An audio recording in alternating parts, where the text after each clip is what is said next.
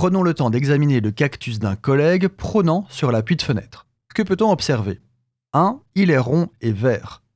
2. Il semble ne pas avoir de grands besoins en eau, toutefois son placement en plein soleil ne semble pas trop lui convenir. Et enfin, 3. Il est couvert d'épines et tenter de le croquer semble être un exercice douloureux que vous regretterez longtemps. Pourtant, la boisson que vous venez de sortir du distributeur est un soda à base de cactus, et vous savez qu'on en mange au Mexique, notamment sous forme de salade, mais pas que. Il ne reste alors qu'à vous brancher sur votre application de podcast préférée pour écouter l'épisode d'aujourd'hui, Comment manger un cactus. Alors pour commencer, oui, c'est possible de manger un cactus, et oui, il y en a qui le font, et oui, c'est délicieux.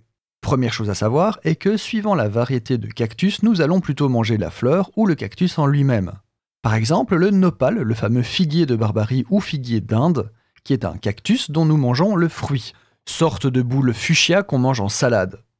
Le fruit du dragon, le fameux pitaya, est aussi le fruit d'un cactus. Gardez en tête que beaucoup de variétés de cactus ne sont pas comestibles, et pas seulement à cause de leur piquant dont on se débarrasse facilement en les coupant ou en faisant bouillir la plante, mais c'est souvent une question de toxicité.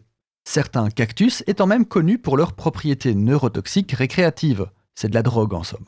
En fait, la variété principale comestible est l'Opuntia, qui est en fait un autre nom pour désigner notre nopal, le cactus à fruits fuchsia. On peut manger son corps, qui est composé de sortes de morceaux de forme ronde et allongée qu'on appelle des raquettes. On épluche ces raquettes, on les fait bouillir et on détaille et cuisine alors cette plante comme tout autre légume.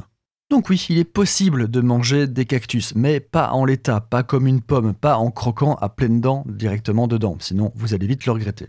C'est d'ailleurs à ça que ça sert les épines d'un cactus dans la nature, c'est pour éviter que les animaux viennent manger la plante impunément.